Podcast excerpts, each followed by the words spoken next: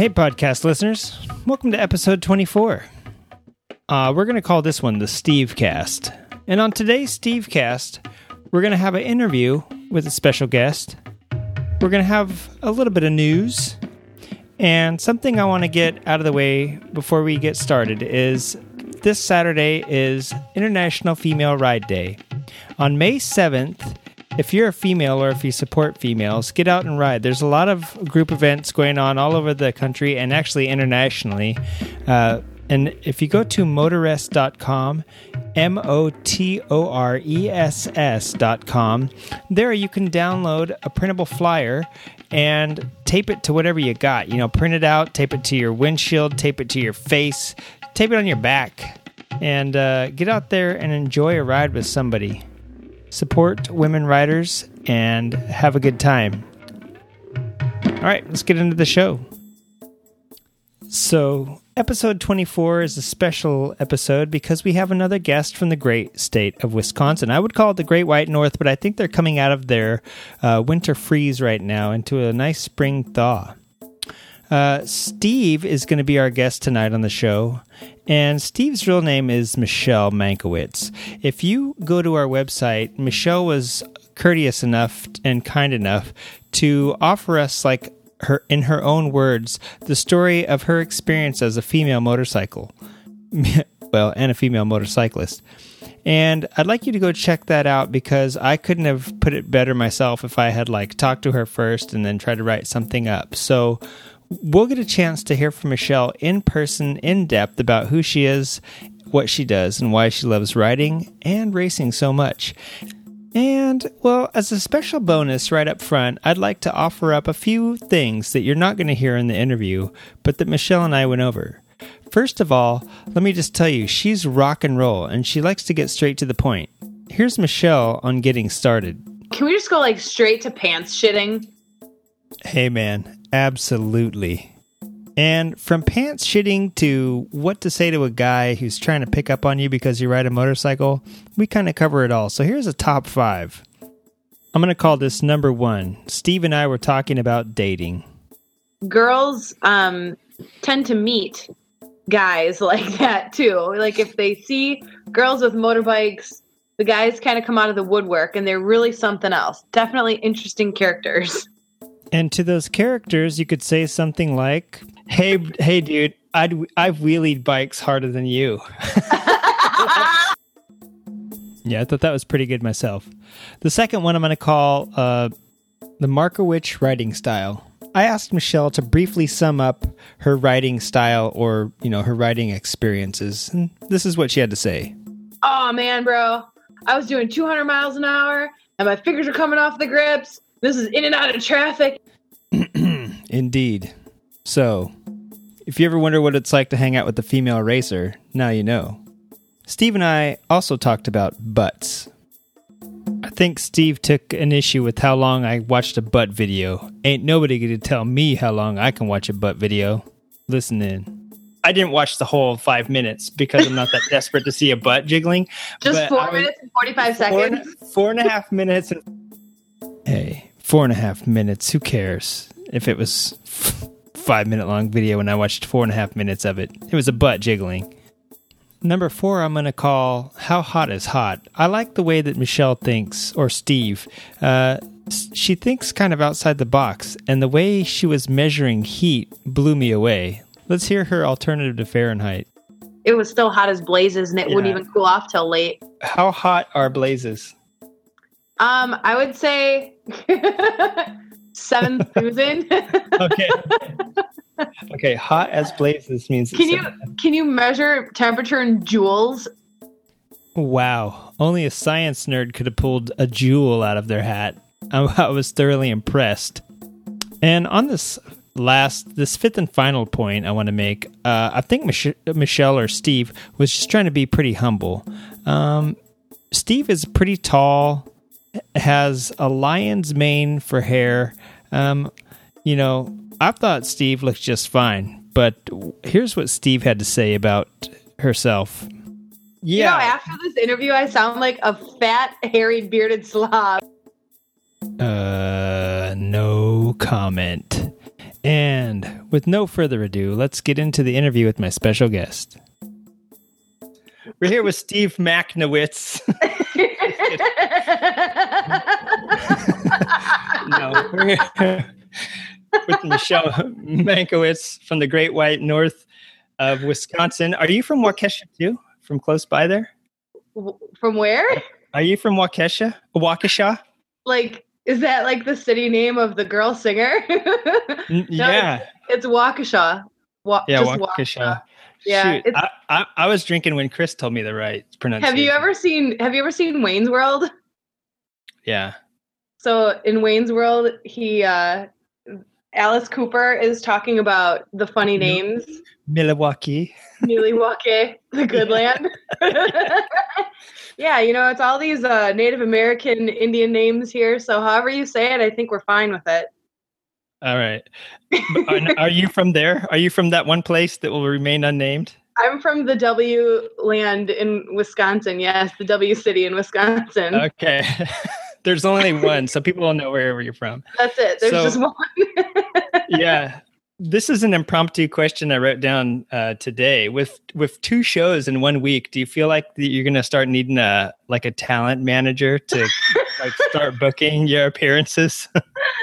nah, you know, I did make a list for myself of my weekly goings on that all revolve around racing, ironically enough, and hung it in my kitchen. So I think wow. that's as far as uh, we're going for like agent status over here. right. how many what how many things you got going on in one week or in this week?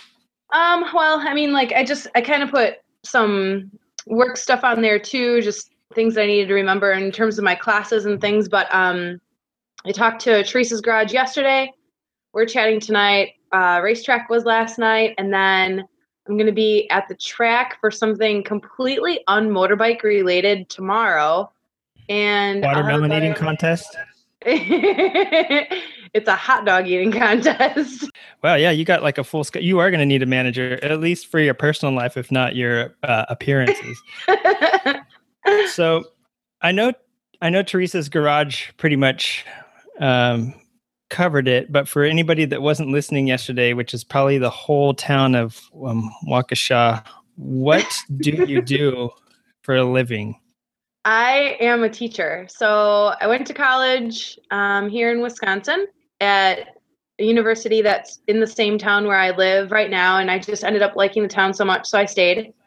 But I went to school for education and I double minored in language arts and social studies. So I taught in a very traditional public classroom setting for five years. And then I had this opportunity to go work for a place that has indoor skydiving and I teach physics using a vertical wind tunnel now. So I teach grades two through freshman in college, physics, grade level appropriate, obviously, using this giant machine. So it's totally different. It's really cool. It's something very untraditional, which is very me. But I'm, kind Yeah. of, I'm transitioning back into a normal classroom.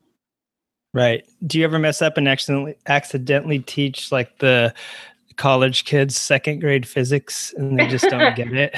yeah, I'm like, here, adults who are very smart, let's make parachutes. you know, every once in a while, though, we'll have the um, like more advanced students do things like make parachutes, like the elementary school kids would, just to kind of see. Um, well, I mean, they're interested, and then they get all excited about it. So we let them do it just because they engineer some really neat stuff. So Awesome. it's kind of fun like that, and it lends to good conversation about physics. So yeah, we run with it.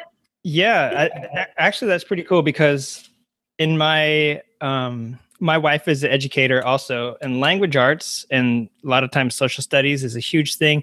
It's funny though that like math, she loves math, and I don't know that many women who love math to be Mhm. honest, and that are mathematicians. So that's actually kind of cool. That I mean, physics is like Uh, the sciences in general is kind of a weak field for women to be in. So it's pretty. I think that's pretty cool Sure. and obviously motorcycle racing as well. You're kind of covering a couple bases here that aren't traditional for ladies Yeah. to be in. Yeah, I mean, like, well, and I'm sure your wife can attest to it. STEM education is huge right now. So, science, technology, engineering, and math. And that's how we managed to tie everything in together with the wind tunnel and education, and everything is aligned with the Common Core and Next Generation Science standards. So it's all tied in. I differentiate to the curriculum that's going on in the classrooms. So it's legit. It's pretty cool. Um, it, would be yeah. nice to see more girls, obviously, involved in women in math and science. Yeah, so, you know, if I if I got to go to a wind tunnel for school, I think I would have paid attention more. I also. know. I know. You know, I'm I'm I'm pretty much an unconventional teacher. Like teachers nowadays are encouraged to find different avenues to teach because students all learn differently and there is no such thing as just like a pencil and worksheet anymore.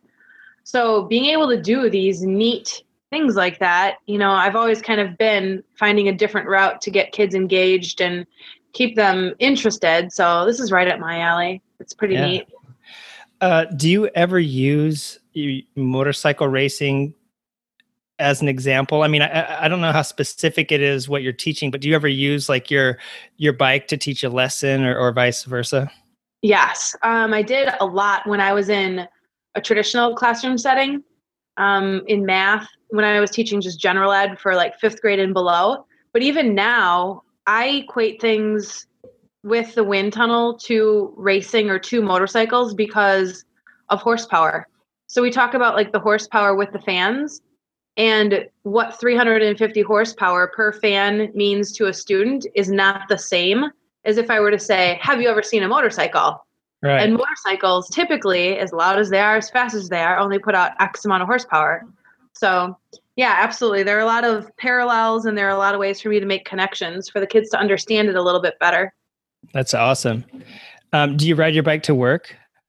I did uh, when weather I, permitting. oh yeah, when I was so I live in Wisconsin and teach in Illinois.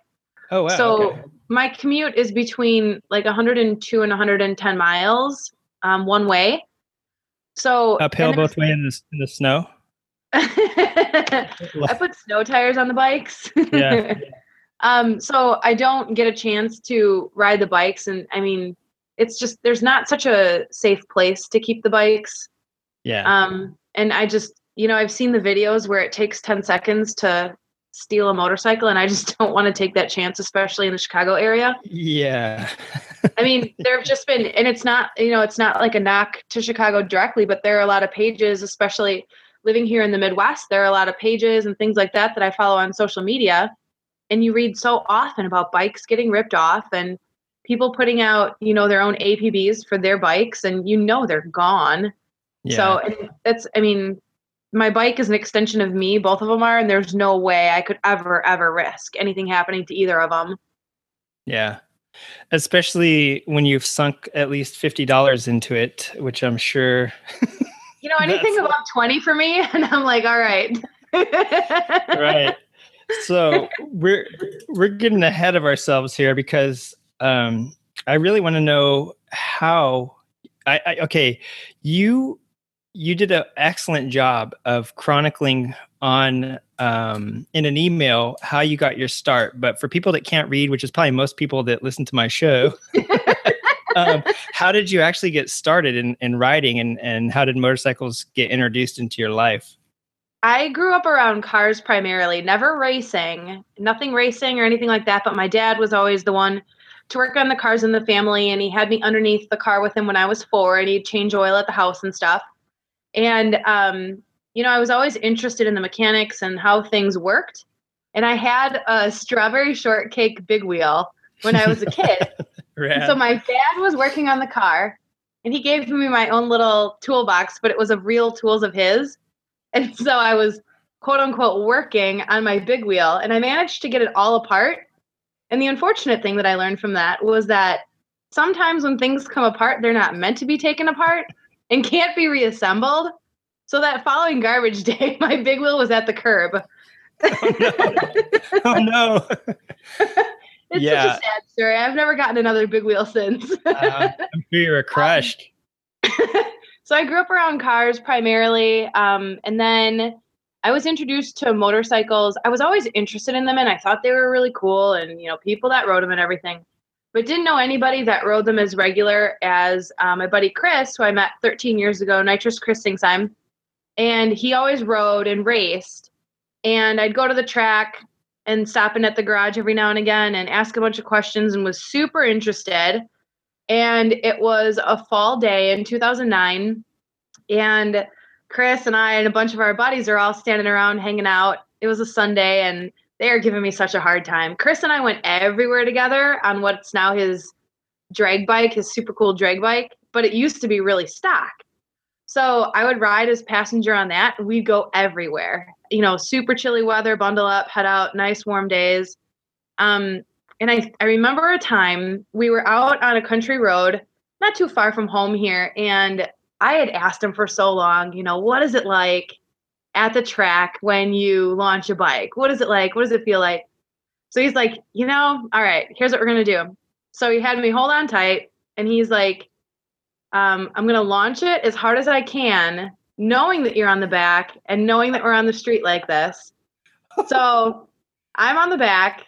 He launches it. You know, we take off for just a short bit, and I am like, oh my gosh, this is so awesome. yeah.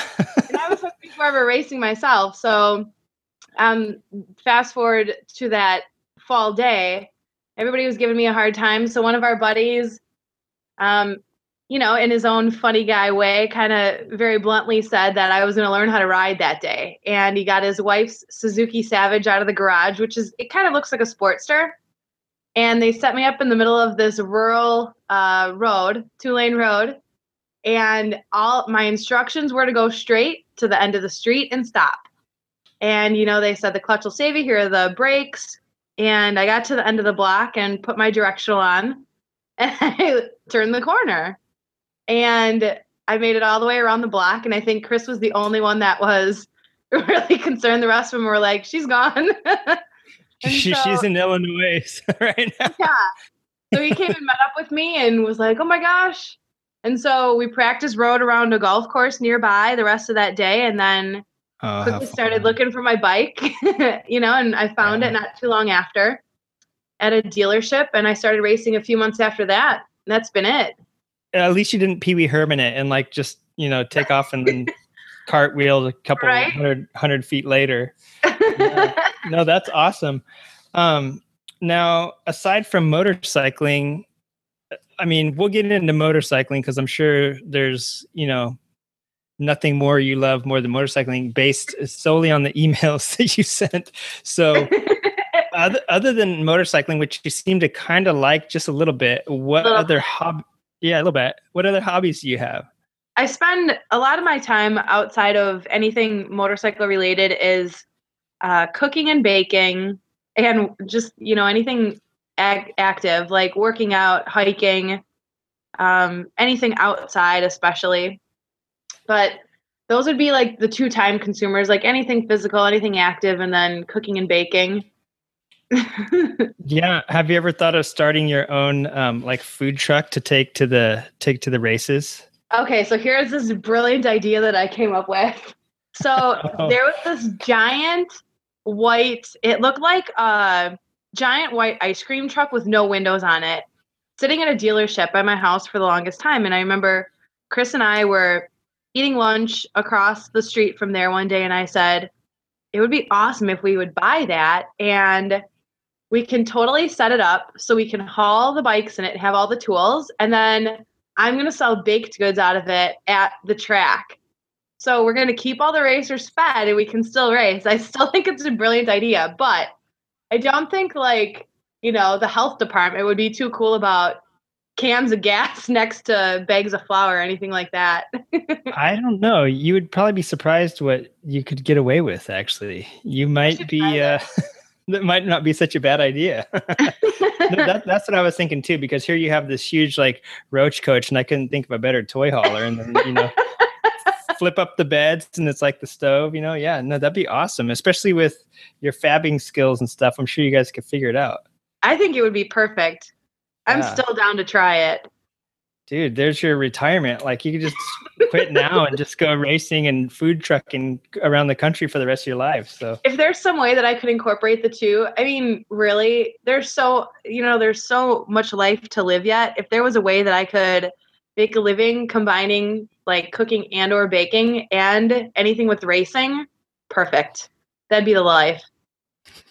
That is, you know what, and being a teacher, like just being like outgoing, you know, personality. It seems like you have a cooking show future. Maybe, eh, you know, now that you're getting, now that you're getting like a manager for all your appearances and all that stuff, I, I you know, I could see a ten year plan for you being on the cooking channel.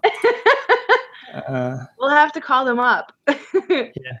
No, no, I, I actually saw a bunch of stuff. Um, now that I'm like Facebook connected, where everybody's talking about pies and stuff like that that you're cooking, and I thought, man, like it's not, it must not just be, hey, look, my friend cooked a pie. It's it's looked like, hey, my friend that like makes these pies, like made a pie or one of her famous pies, and I was thinking, wow, you must be like into cooking. So apparently, that is, you know, one of your actual like a hobby, not just something that you do when you have spare time, right?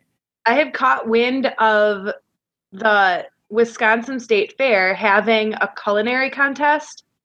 And I didn't know that it was open to anybody. Like anybody that enjoys baking and cooking to some extent could enter. And so I researched it a little bit more and found out that there are all these different categories and you know rules to follow and all these things, but anybody can enter it. So I entered it and three for 3 years I placed with things that I baked. I won a blue ribbon for the state of mm-hmm. Wisconsin for my oatmeal raisin cookies. Um, I got fourth place for my chocolate chip cookies, which is like, I guess it's apparently their toughest competition category. So I was pretty proud of that. And then uh, my cupcakes. My cupcakes are like the number one that I usually end up taking to the track with me and um, decorating with some sort of message on top of them that everybody is usually vying for once we get there. Rad. Dude, that's awesome. So let's see. I have chef, teacher, racer, yes. and now personality, racing personality. Is there anything that you suck at? Nope, I'm really great at everything.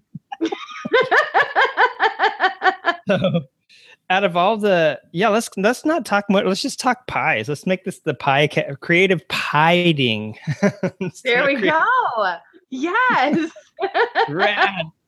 um getting back into motorcycles um what do you own what have you owned like what was your first bike my first bike is a 2005 suzuki gsxr 600 and i still have that bike i'll never ever get rid of it and it's like I feel, okay. I just it just occurred to me after I finished with this latest, I guess, build part B or C with my blue bike that the movie Christine makes so much more sense to me now than it ever did before. Like, I'm not saying my bikes are evil. However, I totally understand that they take on a personality and it's almost like they're a they're a person or a living thing. So I'll never ever get rid of my black bike, and so that's my 600. And then I also own a 2006 Suzuki Hayabusa, and that's my primary race bike. I also ride it on the street a bit, but excuse me, not so much now as I did before. But that too, I really never felt super connected to it. And for a little while, I was thinking of maybe finding something else because I really like Chris's bike. But after really, Chris gets my vision and and gets what I wanted to do with the Busa, and so he helped come up with a plan for how to make that happen. And it wasn't until we were almost done with everything and it truly happened once the bike was back down, you know, on all twos and outside in the sun for me to take some pictures of it that I really got to see it a step back and see how different it was. And I started it up and I took her for a rip down the road, and at that moment, I was like, "This is a different animal, and I'm totally in love." Like, I'll never ever get rid of that bike either. So, yeah. Chris and I joke that we're gonna have this museum of motorcycles because we'll never get rid of anything again. So at this point in the interview, I had some questions for Steve slash Michelle, and I was asking her about her Busa, and I had showed her like some shitty image that I found off of Google Images. And here's what she had to say about Busas. So I was going to ask you, like most Busas that you see are either like crazy Florida, look like a transformer, like yes. that one. You know, that look that looked like some crazy OCC choppers got a hold of a Busa, but yeah. either that or um, they look, you know, like I don't know. There's just a certain type of big husky dude on him. So it's like it's funny to say that you you know you have you totally don't fit the Hayabusa stereotype stereotypical rider. Do you get that a lot when people are like, "Hey, what do you ride? Like a rebel?" And you're just like, "Uh, dude, let me tell you what I ride." I'm like, I'm on a 250. Yeah. no, you uh, know, 250 every- per cylinder, right? you know, everybody starts somewhere and I don't know that I necessarily would have sought out a Busa um, if the whole situation with this one wasn't as perfect as it as it was. Um, I knew that Chris was working on it as a build for somebody else, and he had even let me kind of get my hands in the motor when it was up on his bench. And the bike came up for sale, and I knew that Chris had worked on it and I knew what he had all done to it, and it seemed like a safe bet because so many people think that they're bike builders or mechanics or whatever else and end up screwing up something more than they, you know, are making it better. And then you don't really know what you end up with. And I just didn't want to be in that predicament. Yeah. So I scooped this one up, you know, at the first opportunity, and that's how I ended up with it. And there were definitely times when I'm like, holy cow, I'm way in over my head. And, but, you know, I just, I had to believe in myself and believe in my abilities and know that I was riding that bike. It wasn't going to take me for a ride. So, yeah, hell, that's tough for me to do sometimes. You know, even on even on some 250s that I've ridden, they've uh, definitely got away from me. So I mean, yeah, it's definitely that's cool that you have like you not only have like a confidence, but I mean that you are piloting this thing down a drag strip at who knows Mach five thousand, right?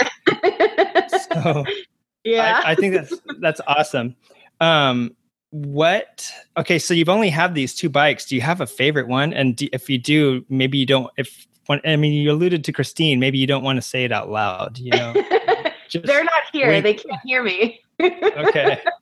Um, I think I'm I'm a ta- like now that I kind of made it sounds so funny, and some people might not get it, but now that I've made the connection with my Busa, who I call Blue until she earns a better name, um, I've you know I've gotten that connection with the Blue bike, and they're both so different. Like my Black 600 is my first bike, so obviously that holds a different kind of place uh, but that's also I've only been in one wreck, and it was on the 600, and just all the time that it took to get it back to good, and then truly rebuild it over winter and come back out on it stronger the next season. It's just something completely different than you know having a bike and slowly making it your own, like I have with the blue bike. Yeah, that's that's pretty good. I mean, you're gonna um, you would make a great mom just because it's kind of like asking what your favorite kid is. You answered adequately. they're they're both. I love them both in their own different way. Um, you know the the crazy thing is is that you you like doubled displacement pretty much more right because Busas are 1300s right 13 yeah so, so i mean yeah but i had a i had a nice gateway um with chris's bike so i was i was kind of growing out of the 600 and Chris was generous enough to let me use his bike for quite a big chunk of a whole season and to just kind of get the feel of what it was like to be on something that was a little bit more built and a whole lot faster. And, you know, he had confidence in me and he's a great coach. And I knew that I was in good hands and I slowly stepped it up. And then, so that was on his built 1000. And then, th- so I went from the 600 to the 1000. And then I had ridden a couple Busas, which are 1300s at the track, just other people's. And then I really got into racing mine. So it wasn't just 600 to 1300. There were plenty of times in between there um, to kind of get a feel for something a whole lot bigger and more powerful. What was it like from your perspective to kind of master racing or like even go like I'm sure your first run if you can remember that um describe that as compared to like when you first knew you were advancing or when you first felt that you were like making gains or whatever you know what i mean? Like let's let's let's go back into a time machine till your very first run. I'm sure you were like pooping your pants and like butterflies in the stomach sort of thing. We joke about the nervous poops but like yeah. that's that's kind of uh that's to the wayside and now it's just like mega butterflies and sweaty palms. Mm-hmm. about the extent of it but my first pass ever was in april of 2010 and um what was the day like? Do you remember? It was a cooler day and i remember being in like jeans and nikes with a long sleeve shirt had my leather on and chris and i and a friend of ours um, rode three up in his single cab chevy lowered chevy with my bike on a single place open trailer down to the track and for i don't know how long before i was picking his brain and i'm like i can't do this he's like shut up. Yes, you can. yeah, shut up. You're gonna do it. You're gonna be fine. I'll be right there with you. And um, I was, you know, I went down the track my very first time in helmet, gloves, leather jacket, jeans, and Nikes. And um, so they didn't like they didn't check for like over the over the ankle boot or anything. No, was it just like no. a, was it just like a drag night? It wasn't like uh It was it was just, you know, and they're supposed to and like if you I I don't know if it's like a certain time you have to have all the gear, but I mean, I went through tech, my bike passed tech and everything. But I don't know if they weren't too concerned with my shoes or I don't know what, yeah. but um yeah, maybe I made my first Maybe they thought you were going to go back. Oh, she, she's going to go gear up after uh, after she passes. Yeah, and here she is on the track in jeans um, but I, I remember making the first pass and I was super nervous. So no burnouts. I hadn't gone through the nitrous Chris burnout school yet. And it was just get up to which is another story. Have you graduated that school yet? I did. I did. Yeah. Degree? It was good. Uh-huh. Um, so I, uh, I made my first pass and you know, everything was good. And he was like, all right. So I came back and I'm always open for feedback and constructive criticism. And he said, you know, just kind of like string out the string out the shifts a little bit longer, like let the, let let it wind out a little bit more before you shift. And so next pass, I get up there, and that pass we actually have on. Uh, it's recorded and it's on my YouTube. You can hear him laughing, and he's like, "Yeah, and he's laughing about it because I got after it, you know, and it was a good pass. And from then on, I was absolutely hooked. Um, right. So that was pretty cool. And then, you know, it's like last night was the first night at the track for this season. And the nerves weren't so much there just because I was super excited. And I think I've spent so much time with the bike and I've talked so much about racing and it's just like ramped up so much already for the season that it felt like it already started. I just hadn't been on a bike there yet. So and now you've got pretty chill. Yeah, now you've got three seasons under your belt, right? So is that right? Three. Three plus. Well, this is my. I'm going into my seventh season now. Oh, okay. Oh, wait. Okay, yeah. so I measured years and seasons wrong. I think. No, no, so um, my first season was 2010. That's the. Yeah, okay. Oh, that's the yes, very first yes, time 2010. Yeah, I mean, time flies. It feels like it was just yesterday. So yeah, what year is it? Oh my god, I thought I was doing this podcast in 2011. oh no. So yeah, six. I was just thinking about this the other day when I was doing cardio, counting on my fingers. I'm like, this is the seventh seventh season that I'm starting yeah. now. It's flown by. Wow, seven seasons, and so, you know, have you seen a progression uh, in your and you're now that you've graduated the night you know that, that sounds like such an infomercial too like the late night the nitrous chris burnout school is you know five locations one in Can I, utah you, can I tell you that story? yeah let's hear it okay, so he, you know, I mean, that's the next that's the next step in drag racing is you got to do a burnout, get that tire nice and hot and sticky, right? So we we did it. He tried to teach me the very first time in the most appropriate way possible. So we were out on a country road, and I had been asking for so long before. I'm like, Chris, how do I even get a burnout started if I don't have a water box? Because I had been around him enough at the track, and he's like, we'll be fine. So he seriously brought a bottle of water, I'm pretty sure. And we're out on a country road, and he it was, he was just peeing behind you. He's like, okay, move forward. You heard water splashing, and then when you didn't see a water bottle, you should have thought something was up. I didn't want to. I didn't want to add that detail, but you're absolutely correct. Right. These are Chris's antics. So it was a beautiful, warm, sunny day, and he thought that I was ready, but I think in my in my gut I didn't feel ready, and I had myself too scared. And I Mhm. tried a little bit, and it just wasn't working. So we just kind of let that go, continued on with the ride for the day, and then it was a little while later, not too much later, we were out for another ride and swung through a um, industrial park late one night. And that's when I became a graduate of said burnout school. um, I was successful. that too is on video. Rad. You know what is yeah. what is awesome is that you know let's go back like 30 years ago even and people didn't you know have cell phones and even cam you know recording cameras were freaking this big and they ran on film pretty much i think it's awesome that you have documented all this stuff and you're going to have it you know until the day you're like 193 and exactly. it's so cool. It's cool that you got all your first stuff and you still have it because I'll never forget my first burnout. Thank God it was in the private in private because um, let's just say I looped it and did not Oh, go so no. well Oh man. on a two stroke. I should have, you know, yeah, that was Oh. not not fun. But yeah, no. So I understand. Like y- at least you had like fear in your brain. I was just like, hey, I know how to do this. No, I don't. so, but see, yeah, that's, that's I think that's the that's the difference between guys and girls. Guys are just like, screw it, here we go, you know, and hope for the best and usually get hurt. And girls think through stuff a little bit more sometimes.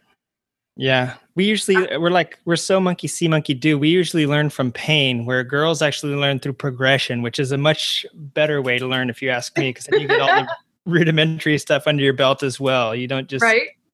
I've yeah, talked a lot from- with I've talked a lot with my friends about you know how how important and how neat it is to have firsts on film, whether it be rec- well, it's not really film anymore, but whether it's like recorded digitally or you know it's a audio or visual recording, either way. But yeah, exactly. you got a guy cranking the camera as you're going by. It's neat to have those things for sure. Um, I with being working for a wind tunnel, I'm around a lot of skydivers and know a lot of skydivers, and that's a big one for people to have their first of. So, like I did, I've done a skydive and I've got that to you know on film to look back at, and um, I do regret because it's such a it's such a media heavy society now. I did um, my first scuba dive last year, and it was so beautiful, but we didn't have any cameras. We could have had a GoPro with us and just didn't. But that's so that's a regret that I have. So everything else, it's like I'll be around with cameras all the time. Chris is all the time. It's just neat to have. Yeah, it is. It's pretty cool. I'm gonna. I added scuba dive to your list. Your little. Um, I'm making a resume for you. I Um, think I found my agent. yeah yeah no i will uh book you'll be on a couple shows uh, next week. Speaking of media and media being everywhere and everything nowadays there's a couple things i wanted to ask you just because um i've seen your facebook page and i've seen pictures of you. You appear to be pretty tall but you also appear to be uh pretty humble I mean, there's, I guess what I'm getting at is that, that I love seeing pictures of you popping wheelies, you know, off the line. And I love seeing pictures like Chris takes things where he's pictures on your on your uh, Facebook page of places you've been. I don't see, uh, uh not to be sexist, because I don't see many of Chris in his bikini either, but I don't see any any pictures of you in like booty shorts, like riding in the desert, showing your tattoos. And it's so funny because I feel like every it pisses me off because I have a little girl and I have a wife, and you know, being into motorcycles and being around stuff like that, um, they're bound to see it someday. Where you see all these girls nowadays, I feel like they're riding to pump up their Instagram fame because and they don't have like shit on. They have like gloves and like a shitty fucking bubble visor. And then they're just like oh, in yeah. booty shorts and a tank top. Um and I was just thinking how cool it is to see a, a, chick geared up, actually popping a wheelie, not just cruising on like some shitty, you know, cafe racer du jour. You know what I mean? So, right, right. my question is like, what's why aren't you like that, I guess? And what is your opinion of that sort of stuff?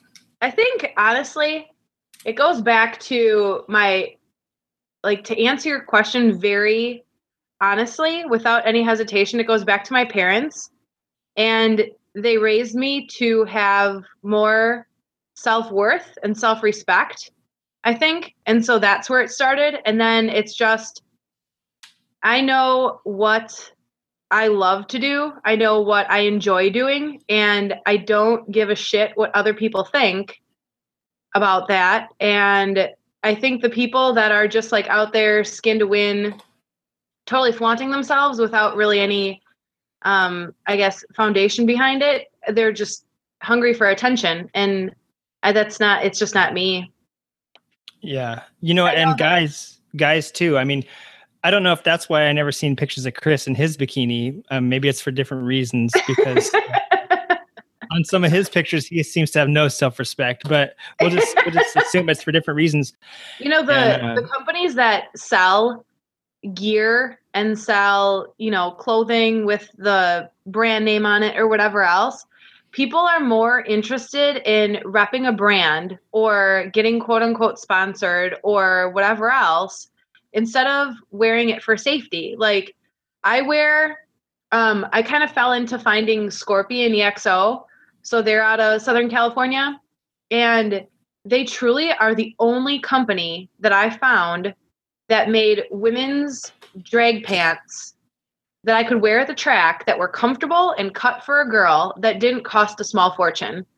And my first pair is just about wore out, and I was super fortunate to find this chick that was selling her set on eBay and it was like a jacket and pants and I didn't need the jacket and I asked her if she would split up the auction and she did so I've got like a backup set of pants but if I'm going to be at the track I want something that's going to save my skin because you know if I I did go the only time that I wrecked was at the track I went down and my leather saved me you know mm-hmm. I was mm-hmm. bruised up beyond belief but I had my gear on and my gear caught the brunt of it. You know, it was scraped up and stuff.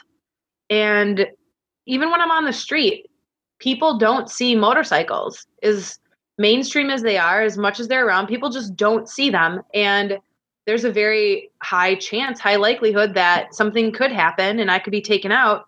And it's the hell if I'm going to be caught without my helmet, without my jacket, without my gloves, and everything that I need to ride safely. So I don't do it for you know the notoriety or to be insta famous or whatever else i do it because i like my skin on my body the way it is. Right. Right. No and and actually um, i was going to ask you how tall are you? Because you seem pretty tall. Five eight. Five eight? So you're yeah. pretty tall for I mean, that's a good size. You're a good size Wisconsin lady. Um, I'm healthy. You're healthy. You're a corn-fed Wisconsin girl if I ever met one. So we have to have the meat on us in the winter. right, right. No, I mean, but that's kind of taller just because it. I, I was going to say, if there's one thing I've noticed, and I've actually bagged on it in a couple episodes, is that for tall women or taller women, if you don't have like a short inseam and you're not like I don't know. It's it's weird. It's almost like a little man, like a little skinny bat. You know, like yes. nothing fits. And yeah. I've read about it, and and I listened to um, the uh the gear chick she has a the motorific podcast and it's two ladies so it's really nice hearing them talk about gear because they'll tell you dude you will not find pants and a jacket they're either for like big boobs and big butts or like no boobs no butts and sometimes you're a mixture and or you're tall. Like you five eight is pretty tall for to find like like you said women's pants that are that are going to also fit with like your jacket. I mean you probably i could imagine what a nightmare it was to find something that actually like fit you know? I'm actually looking for a new jacket right now because if you look at any picture um, where I'm at the track in my black jacket, there's a gap between my pants and my jacket, a few Mhm. inches. So I've always got my shirts tucked in and everything, but it's like it's hard to find a jacket that is long enough, you know, and Mhm. like appropriate for racing and also going to protect you. You know, a lot of companies make stuff to look cool, you know, and it kills me these people that you see cruising around with a jacket on and all their hair gel in and their helmet hanging off the back of their bike. Like, oh is there no yeah is there no helmet law in wisconsin No, and there's not in Illinois either. And I tell you, like the I tra- I travel the highway between Wisconsin, the interstate between Wisconsin and Illinois, several times a week, and I've kept count. It's been seven. There's been seven bikes so far. One of them was a group of three, and they are just in and out of traffic, and it's just you know it's like it happened again this morning. Traffic's super tight. They're cutting lanes. You can't split lanes here. And it's just they're it's stupid. They're it's not doing it anyway. Yeah absolutely. Absolutely. I mean they're the you know the vast majority of people are pretty well safe but it's the few dummies like that that are just breaking rules that totally stand out that give the rest of the people doing the right thing a bad name or a bad rap I don't like people who give other people a bad rap. So we're going to jump out of the interview real fast and get into a little bit of news before we get too far into this thing. And uh, it was kind of nice to have somebody here to do the news with me. Honey's been here before uh, doing the news live in the studio, but this is the first time a guest has stuck around to do the news with me. So please uh, hang out while Steve and I do the news together.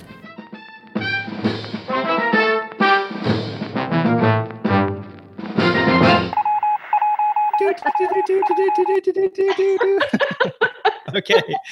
All right. I'm here with uh, Steve McNowitz, and we're going to do a little bit of news.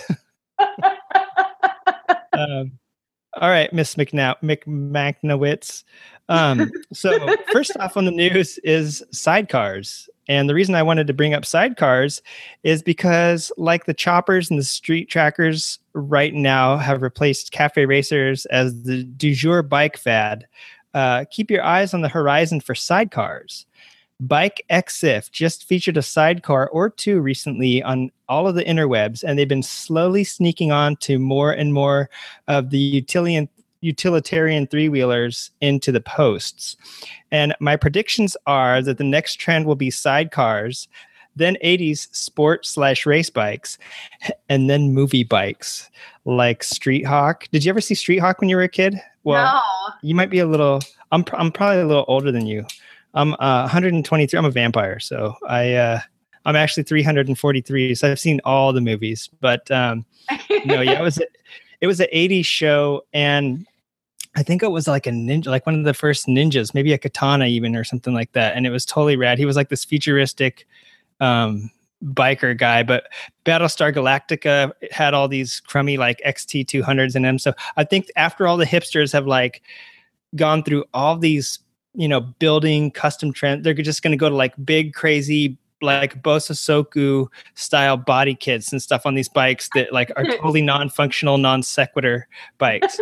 but um but the sidecar thing i really am serious i've heard more and more if you've if you've been on like all the hipster stuff lately it's like bikes with like surfboard racks and now like i've seen just a ton of sidecars popping up. I think sidecars i'm calling it right now they're the next they're going to replace choppers. Um i'm going to give it two more seasons at born free for choppers and then we're going to see sidecars maybe even harley chopper sidecars. Whoa.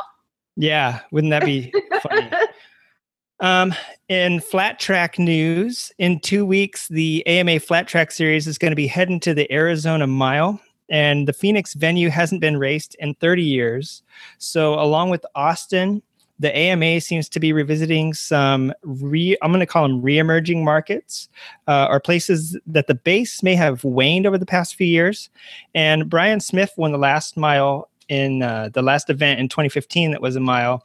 And even though he's been working on his short game, uh, I'm looking for him to be a front runner in Arizona. And I don't know if you p- even pay attention to flat tracking, although it would be kind of cool to take your Busas sideways. oh my goodness. drift the bitch. How cool would right. that be? right. Uh, it's actually pretty fun. I, I did it at the fair last year in San Diego, and there was a guy on an R6. We were in the all street class, um, you know, street tires only. Well, they said street tires only, but I'm going to tell you, there was some guys with some street bikes that had like DT1 dirt tracker tires on there. But the R6 guy, he was looking around and he was like, I guarantee you, I have the most fucking horsepower here, like easily. And I was like, oh, yeah, dude, but good luck getting it to the ground. And he, I mean, it was just funny. He was like riding on pie. It looked so funny. Um, so, so yeah, so Arizona is coming up. And I noticed that too. I don't know if it, here's the thing with flat track and with racing in general. I don't know how the logistics work. It seems like it would cost just as much money to go somewhere that's never had racing before and have to like do all the infrastructure work to get it ready to race. Although flat track, you just really need a flat arena and a water truck. Mm-hmm. Um, or if it's more uh, cost effective because in those markets, it doesn't you know it's cheap. I'm, I'm I'm wondering if that's why they went to Austin. I'm wondering if that's why they're going back to Phoenix is because right now it's pretty dirt cheap and there's no fan base there. And flat tracking has been with the advent of the hooligan class, it's really been gaining popularity. So I, I think right now is the time to set the hook in a lot of these little markets and potentially have like new and exciting venues and get motorcycle racing back in the limelight. You know what I mean? There was a pop-up flat track event here in Milwaukee in I want to say it was February at one of the arenas and it was so huge and so popular that they had to open up a lot of the seats that they had closed off that just weren't like ideal for a great viewing area. But they had to open them up you know i mean they managed to do it they managed to make it work and people loved it. So hopefully it'll be back again next year but i I can see why they're kind of popping up in areas like that for sure. It's easy to do yeah. and it draws interest. And that was in Milwaukee, you say? Yeah, in Milwaukee. Um, for it coincided with like the Mama Tried bike show. Right, right. Yeah, yeah. I think I I think that was a soda track. Some of the guys here from SoCal went up there for that. Um, that I follow and I've you know watched them race and stuff.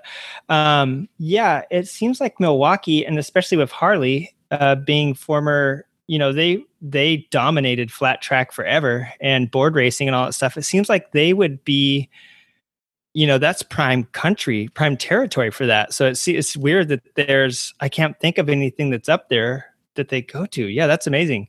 Um yeah maybe they'll maybe there will be now. You know maybe we'll see hopefully it's at least an annual event at least. Yeah. and you guys should take your take your bikes to the street class if they have a hooligan event there you're getting the wheels turning over here. and nothing like putting 800 horsepowers down into a you know a drag tire on some dirt. 800. So, yep, yep, you got it. I, hey, I know the score. I know what you're running in there. So that's right, you um, do. so uh, maybe I was only supposed to say 180 because uh, for your competition. um, Star also um, in the news. Yamaha folded the Star into its regular motorcycle site, and the manufacturer will join Honda, Suzuki, and most other man- manufacturers that make cruisers uh, in rolling its bikes out under one roof. And although the story that I saw broke on asphalt and rubber, I think they quoted motorcycle.com on theirs, but I already noticed it, as could anyone else, when I visited the site a couple of weeks ago. Um, I, I do motorcycle technical data for a living, so I'm always checking the OE sites, and I noticed that they didn't have the star banner there anymore. So if you visit the site, the cruisers still say Star Cruiser line on the product pages, but obviously there's not a separate Star site devoted to them anymore. So it's sort of the same thing that Toyota did with Scion and you know GM did with Saturn. They just they roll the models back in under the parent name. And my question is on the Star bikes right now, the tanks and stuff still say Star on the side. They have their own special medallions. So I'm wondering if now that they're not going to be their own separate line, if Yamaha is going to roll those back into um, change the have to change the decals and all that stuff that's been established now for the past few years. Um, this might be of interest to you. International Female Ride Day is May 7th, 2016. And if you go to motoress.com, I'll put some links in the show notes. Uh, she's promoting International Female Ride Day by offering free printable flyers that you can tape to your windscreen or your, you know, if you got gear or even to your back or to your head. If there's no helmet law, just tape that right on your head. Um, the Omoto Cafe here in Pasadena is having a bike meetup on Saturday to commemorate it. And on the Motoress website, it was really cool. There was an article featuring Shreya Sundar Iyer, who, aka Steve. We're just going to call everyone Steve on this podcast. It's going to be awesome. That's cool. Yeah. It, it's um, keep it across the board the same. Yeah. Less Thanks, confusion. Steve. That's a good idea. Yeah exactly. Thanks, Steve. um, so at 24, Steve is shaking up India's moto culture by being the first woman rider on the TVS rally team. It's a, like an Indian national racing rally. And she was also the first woman to ride across the Dubai dunes. And she's also ridden across like extensive parts of India, including parts of the Himalayas alone. And so she's, you know, India is kind of a scooter and small motorcycle culture, but it's definitely one of those places where women it's weird because India has this like duality where women are super powerful in politics and in the family, but in society they're still uh, seems stone age to me. You know what I mean? So it's pretty interesting, yeah. pretty cool that she's getting out there and doing that. She's been riding since she's 17, so she's already probably been like, you know, castigated. I'm not sure is that even a word? Castigated? I'll look it up. I'll it edit this out. Yeah, she's been um, blasterfied um, probably culturally and then i'll just insert a word here in editing. That's that's how the show works. So, uh, i make myself sound smart in post editing it's great. That's perfect. So, yeah. The problem is is i usually sound dumber which is uh, really hard to do. No way. So, uh-uh. yeah. So what sound dumber? Oh no possible. i said you cannot. You cannot sound dumber. Oh okay. No there's no sounding dumb here Right. Um, so the last bit of news that I have is EBR Racing, which is also sort of in your neck of the woods. It is, uh, yeah. Eric Buell has partnered with Splitlath Racing for the 2016 Superbike season. And Splitlath right now, they raced EBR uh, 1190 RS, I believe, in the um, Macau Grand Prix and the Isle of Man um, over the past couple years, back when EBR was, you know, healthy at the time. And now they're back on board with the EBR. Uh, now the EBR has begun production again. And as far as I could tell, Splitlath is based out of Hong Kong and they mostly participate in like the Pan Asian series and a bunch of um, like Pacific Asian race series, but they plan to expand possibly back to the USA for a Moto America venture if prospects open up and depending on how EBR does, which who know, dude, in one more year, who knows where EBR will actually be. So we'll see. I'm, I'm crossing my fingers that EBR does well, but I'm not 100% sure. He he has not garnered a bunch of faith, I think, even in fans of EBR. So and then the last one I left I left open for you. I don't know if you can see there's an empty spot there. If you want to, um, is there any news going on in Waukesha that you want to talk about? I don't know about actual news that's going on. It's nice to have the racing season starting up, and um, the in the racing world, the biggest no prep street race, King of Streets, is happening in I think it's like 38 days or something wild like that. So that's always a big one to look forward to. Yeah, let me coming see, soon. Days. Yeah, to a town near us. Um, thirty-eight days. That's like when the Isle of Man starts. So it's either Isle of Man or King of the Streets. That's, That's a good one. Um, we're really excited. The uh, our racing series at Wisconsin International Raceway starts tomorrow night. That's the first at the Real Street Drags event. So there's a top ten list. So Chris and I and eight other people are defending our our spots on this list, and that starts tomorrow night in wow, northern Wisconsin, in Kaukauna, Wisconsin. Cooking now. I'll write that down. Okay. All right. Well, that's the news with Steve McNowitz and Steve the producer. oh yeah, the the race to WIR is a Friday. I keep thinking today's Thursday. It's Friday. It's this coming Friday. Uh, that's okay because I thought that it was 2011 earlier in the interview. So we'll give her that it was Thursday, Friday, not Thursday. So that was the news. Back to the interviews. There's something I wanted to ask you about um, regarding, you know, not regarding racing, but regarding uh, like your personal when you're not geared up during the season and when you're not geared up for like when your brain is not on focused on like racing and and um, winning and all that great stuff and baking. What is your favorite ride to do, like motorcycle related ride? Um, I there's not one destination, but uh, what we do what's cool about social media is a lot of links will pop up about you know the top 10 restaurants top 10 it's almost like small hole in the wall restaurants that you need to visit in this state or um, just different destinations that are kind of abandoned or something like that and those are the links that i always save i'll read i'll save i'll share them with chris and you know even other people and that is what makes our list grow so rapidly. So, a lot of time, a lot of time when we're not racing is spent just on adventure rides, leisure rides. And that could be anything from throw a few things in a tank bag or in a backpack, and we might be gone till the end of the day or tomorrow morning.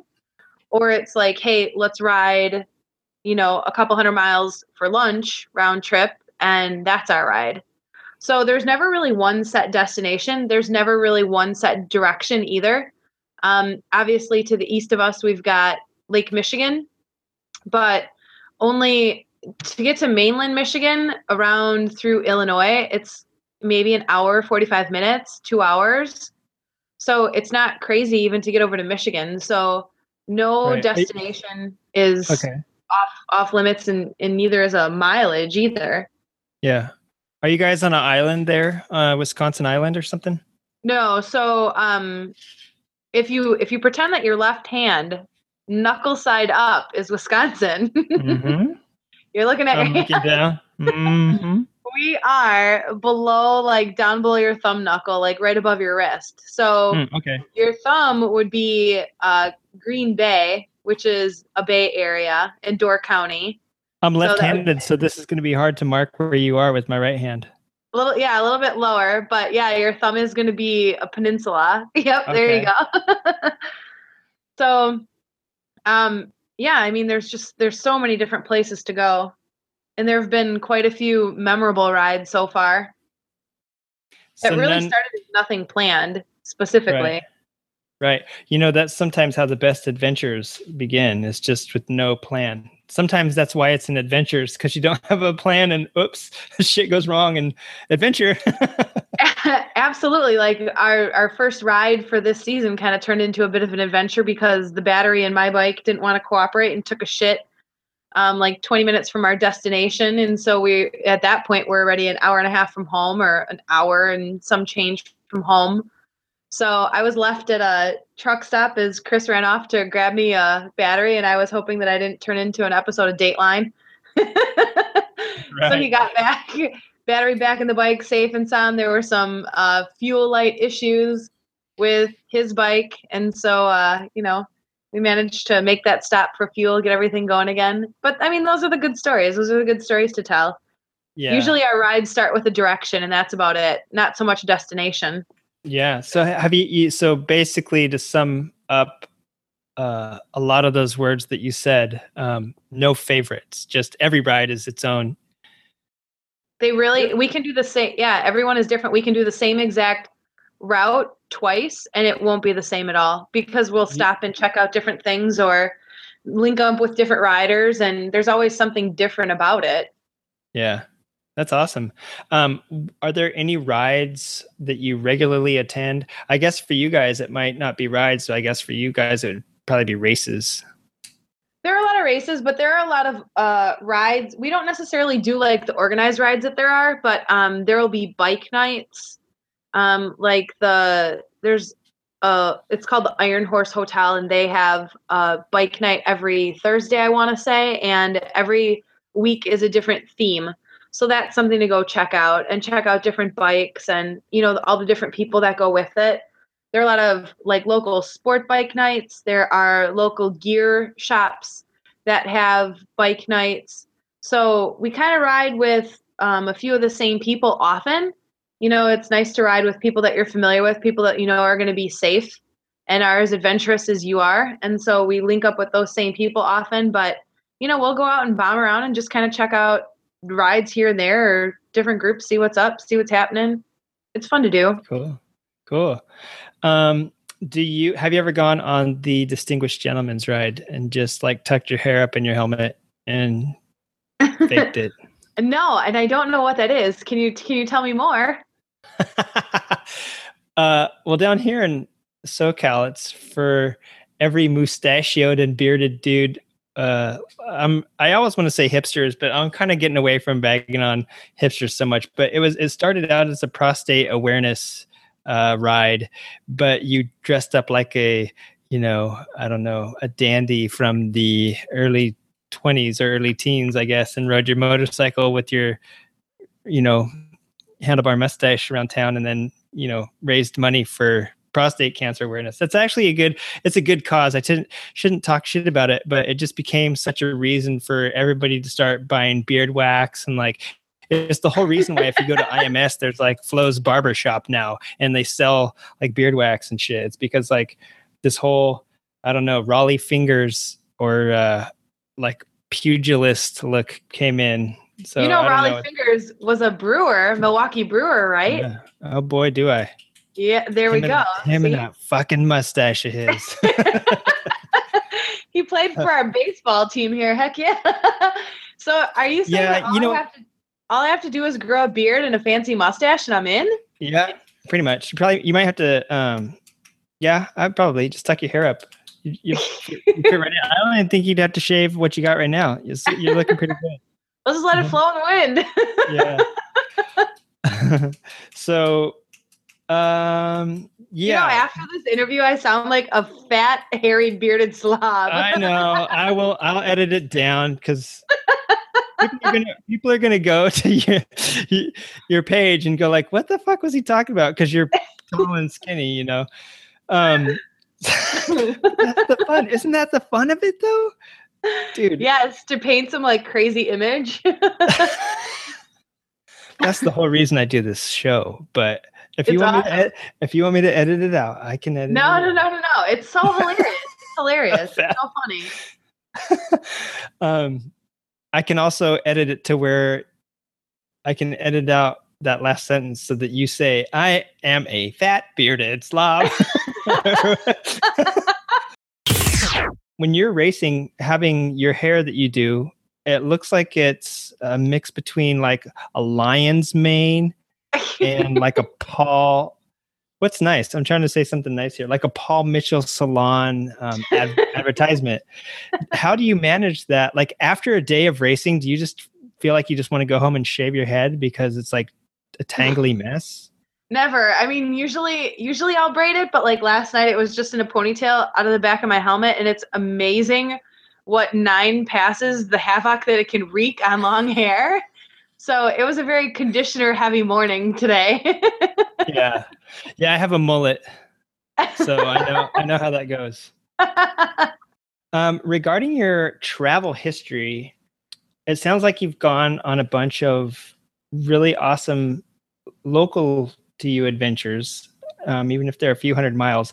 If there's an, any place that you've been that you could revisit, or any place that you've never been, um, where would it be? So I guess I guess you're going to have to pick. Would you revisit somewhere or go somewhere new? Somewhere new for sure. Um, I'm very content with the visits that I've done, the rides that I've done. And, you know, there's just so many places that I don't want to go back to someplace until I've seen everything else that I want to see, which may never happen. Right. Um, but yeah, I mean, to do to do a ride out west is like my dream ride and there's so many maps and links that you see about like the perfect ride throughout the United States 48 states, that would be something amazing to do and just like head out west and then go south. And you know, it's like probably I would say on a bike, if I would go straight west then south, I think like Louisiana would be the most east that I'd want to go before I started heading home. I don't know how I feel about East Coast riding, but I definitely want to do like west and south for sure. So if you ever do come out west, uh, make sure you hit California because oh yeah, we've got the ocean and the dunes, the mountains, and you know the plains, pretty much all within, especially here in SoCal, within the same day. If you, yeah. uh, I think motorcyclist.com did that. They rode from the beach up to the mount, up to the snow. They said sand to snow, and they did it in one day. And it's literally, if you were to do that, you could wake up at the morning in the beach, go to bed at night up uh, in the snow. It's, they're they're only about four hours apart. It's pretty funny. That's so cool. I was just out there um, last spring and stayed in San Fran and then drove mm. up to the redwoods and that was like I think like a four hour drive, maybe one way. I don't know if that yeah. sounds right. But that I mean that there were a ton of Yeah, there's redwoods. Roads. Yeah, San Francisco is a pretty amazing place. There's redwoods actually south and north of it, and I think west. If you drive like down the down the one, yeah, that, okay. it's just inundated with redwoods up there. So beautiful. I love that part of California, just because yeah. it's a little bit cooler. It's a little bit foggier up there, and um, it's like here the sea, the ocean you know it's flat to the ocean there's a big basin so there's houses up to the beach but there the forest literally comes down to the sea and you will see waves breaking up next to these big you know redwoods and elephant That's seals so like cool. Crossing the highway it's so amazing up there did you ah. ride did you ride when no, you were up there? No, I didn't. I I didn't I didn't have a plan. My plan my plan was to come out and my plan it included a plane ticket and wanting to go see Alcatraz and wanting to see the mm. trees, and that was it. I didn't have yeah. a place to stay arranged or anything, and so um, you know, it's just kind of like fly by the seat of my pants. It was one of the coolest trips I've ever done. But definitely being able to be on a bike in California is like top of my list. Mm-hmm. It'll probably from, kill you. It'll probably that? kill you. It'll probably kill you to be honest, but that is a good dream to have. I heard the yeah. traffic's pretty pretty ruthless out there. Yeah. Is Did you true? experience it? Yeah, in San Francisco and LA and San Diego, I'm going to say, and probably like Sacramento are probably like the worst places for, for traffic. And then in the central coast, since it's mostly agricultural, you kind of get away from it. But any, any big city, oh my God, at like five o'clock, just forget it, especially here in, here in LA. Uh, my wife is so mad. We, her family lives in San Diego and if I were to get off, I have done it before. I've got off at noon on Friday from work so we could drive down and beat the rush hour traffic. But rush hour on Friday starts at around 10 o'clock a.m. And Whoa. Yeah, my friend uh, is in a jazz band and he was playing um, down at the Steve Allen Theater down kind of like east of downtown. And mm-hmm. I was driving through downtown to get there. And the 101, you know, world famous 101 goes right through the middle of downtown and the 110 and all that stuff like all the freeways meet like right by downtown and it was i was splitting lanes to get there at like seven o'clock to see his performance and then it went from like seven to midnight or something and then we hung out and so i was heading home at like twelve thirty or 1 in the morning thinking dude you know it's late i better get home and fucking bumper to bumper traffic through what? downtown and i was like yeah and so every time i've gone downtown it, it, it's similar to like new york. It's like the part of the city that never sleeps. There was this bumper to bumper traffic no matter what time i've gone through there. That's why splitting lanes is so good because of the population density. It wouldn't make sense to live here if there wasn't. And i know i've started to overheat before my body you know what i mean? Because i'm a yeah. you know i wear all the gear all the time. And i got even in mesh gear, it's like it's, when it's when it's 100 degrees out, it's 100 degrees. There's no getting around that. You know what I mean? Oh, and you're on your bike that's running between yeah. like 175, 200 tops, yeah. hopefully, and it's yeah, it's super hot. Yeah, so I get it there. The, it just doesn't the, make much sense here. Yeah, to have it. Yeah, I've I've uh, all my bikes are air cooled too. So I mean, you got if you're stopping, the heat's coming up, and then Mhm. the road heat and the car motors. You're sitting like you know around cars, sucking up all the exhaust. So it totally makes sense to keep moving, and it's like like stroke inducing if you don't. You know, if you stop, Yeah. it's just like oh my god, what's happening? You know, I'm gonna dehydrate just sitting here.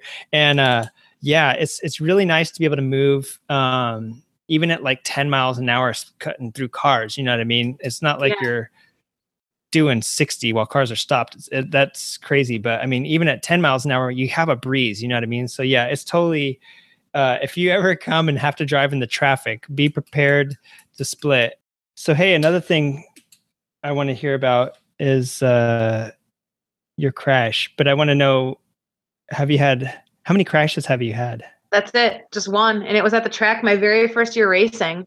amazing So it was a combination of uh, track conditions and my inexperience, and it was a hard lesson learned. Um, I was racing one night and I was in borrowed leather pants. I was borrowing a guy friend's leather pants because I hadn't had my own yet, had the rest of my own gear, and was making passes. And I wasn't yet doing burnouts at the track, which is super helpful. But I wasn't yet doing burnouts, and there was an oil down by a car. Okay. Hey, and everybody, sh- she said that she borrowed a guy's leather pants, but she's a tall, skinny girl, despite what we said earlier, in case I don't get to edit that out. So don't get any ideas. that she had to wear like Bubba's pants to go down the track. Not Bubba's. No, no. Um, so it was just it was there was an oil down with a car and it took quite a while for the track to actually clean it up. So the track temperature had gone down and I wasn't yet doing burnouts and then there was my inexperience at the track to understand or know um just kind of like instinctively how to correct something and I launched the bike and it started to head toward the wall and then it hooked and I was going straight for just a moment and then it spun again and sent me straight left into the tree. So there's this huge Into concrete tree. into the yeah, into Oh. the, tr- yeah, into the tree on the track. That- yeah, like the timing tree. I get it. I was like Yeah, a tree yeah, that so- close to the tree. I was trying to figure out where the fuck a tree was going to be on the track. I was like, really? we do some really neat racing around. No, kidding, Wisconsin woods No, racing, the- but then like, yeah, yeah. the the lights, the light Yeah, tree on a big concrete block, and I ended up moving the block with my body. no, I was out for just a few seconds. My bike kind of helicoptered down the track, and it looked like somebody stuffed some dynamite in it and set it off.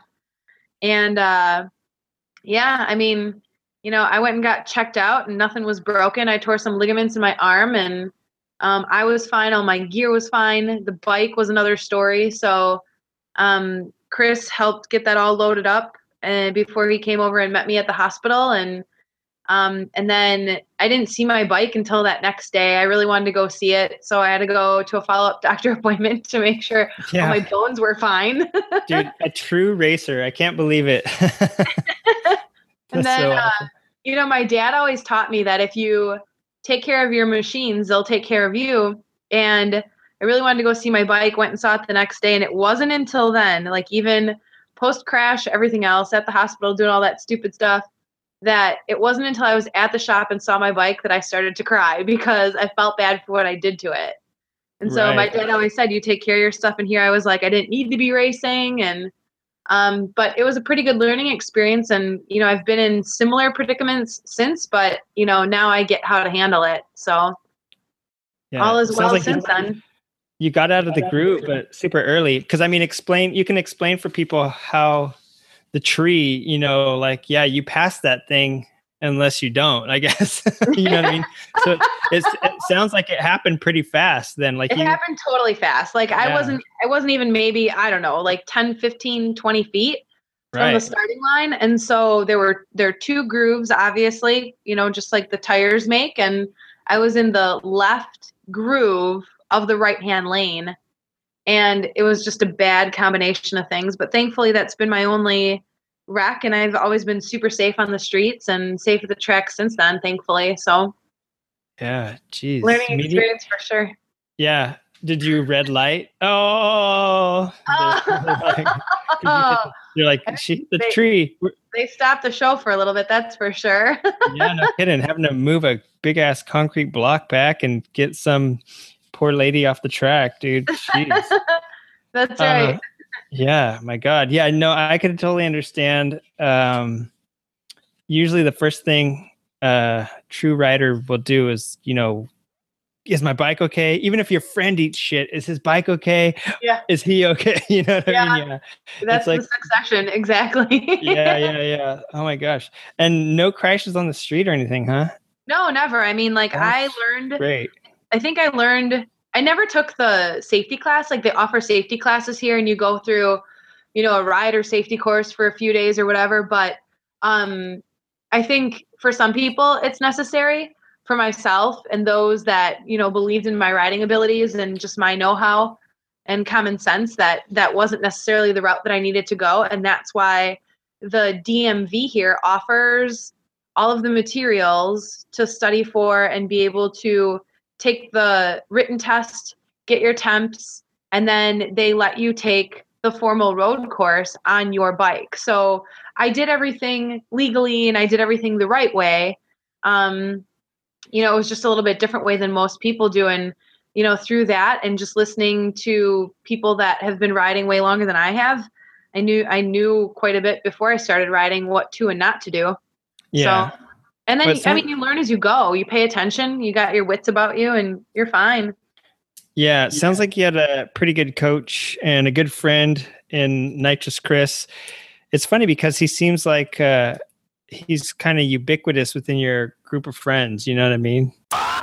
So, so Steve, just kidding, Michelle. if uh, so, if people want to look you up and like find out about this American badass, uh, where can they do it? I'm on Facebook as Michelle Mankowitz, not Steve Markowitz. and then I'm also on Instagram as Drag Bike Girl, but it's spelled D R G B Y K G I R L. So yeah, find me there and shoot me a message and tell me about your adventures and what you're up to at the track. I'm down for that. You ought to be ashamed of yourself. You're a teacher and you spelled drag bike girl that way. Oh, it's so hip and trendy. okay. All right. So yeah, excellent. And then um her address is 4393 Sherman Way. If you uh want to mail her a package, mail her some Busa parts. Um, no, yeah, absolutely. This has been super fantastic hanging out and talking with a Wisconsin legend. And oh my goodness. yeah, You're too kind. It's been a blast being on with you in creative writing, and I love what you do for the sport as a whole. It's super awesome, and we appreciate it here in Wisconsin. yeah, thanks. No, Wisconsin is definitely the only place I have real fans. So it's important to me to Yeah, it's important to me to talk to um, you know, people from there to find out what's going on. I'll probably move there when I get kicked out of California for like talking shit about hipsters. So, Well, you're not going to be able to go to Florida either. oh, I don't want to go to Florida. Wisconsin will welcome you with open arms. yeah, and hopefully some uh pie and cupcakes from what I hear. So, Well, that and we'll have to present you with the customary beer and cheese curds that are squeaky. oh god, that sounds disgusting. I mean, good. That sounds great. No. All right, Michelle. Well, thanks for coming on. It's been a, a blast talking with you, and uh, we hope to catch up with you maybe later during the season. Sounds good. Thank you, producer guy. All right, thanks. Have a good Uh, one. You too. Hey, and I'm out. All right, everybody. So that was episode 24, the great Steve cast. I hope you enjoyed every minute of it as much as I enjoyed interviewing Michelle. Um, it was so great to talk to her. And just again, you know, just solidified in my mind what a great place and what a great community they must have up there tucked away around the hand shaped state of Wisconsin. So, uh, if you want to get in touch, you know, with uh, Michelle, check her out on Facebook. There is a write up on creative writing about her, and I'll put some more up. I usually do it with each episode of the podcast. So since there's already an existing one, uh, look for another one to come out to coincide with this. So having said that, uh, I'm going to leave you with a sign off that Chris Singsime sent in, and it was for the female uh, writers out there to commemorate this wonderful event, and uh, it was keep your eggs above the pegs. Yeah, it does need some work, Chris. You're right. You were right, but I went with it. At this time, Creative Writing would like to apologize to the following the state of Florida. Although we didn't hear much about it in the interview, she and I talked about Florida at length and what a crazy shithole that place is. So, apologies, Florida. You may or may not be a crazy shithole. My apologies to the Steve Allen Theater. You are, in fact, slightly west of downtown, if my memory serves correctly. I think I might have said east. Uh, also, apologies to LA, San Francisco, Sacramento, San Diego, and any major city within California. Uh, Waukesha. I got it. I got that, Michelle. Kesha. Uh huh. I get it. She does not live in Waukesha because that's not a town name. It's Waukesha. So I'm sorry to the town of Waukesha, Milwaukee, and uh, any other town in Wisconsin which I may have erroneously pronounced. And most of all, uh, a big, big sorry to Chris Singsime, his bikini, and Michelle Mankiewicz. And anybody named Steve Markowitz, Steve Makowitz, or anything else. Sorry to all Steves out there. And hey, don't forget, this weekend is International Female Ride Day. By the time this goes out, it may be the actual date. So if you're hearing this and it's Saturday, get your ass on a bike. All right, peace.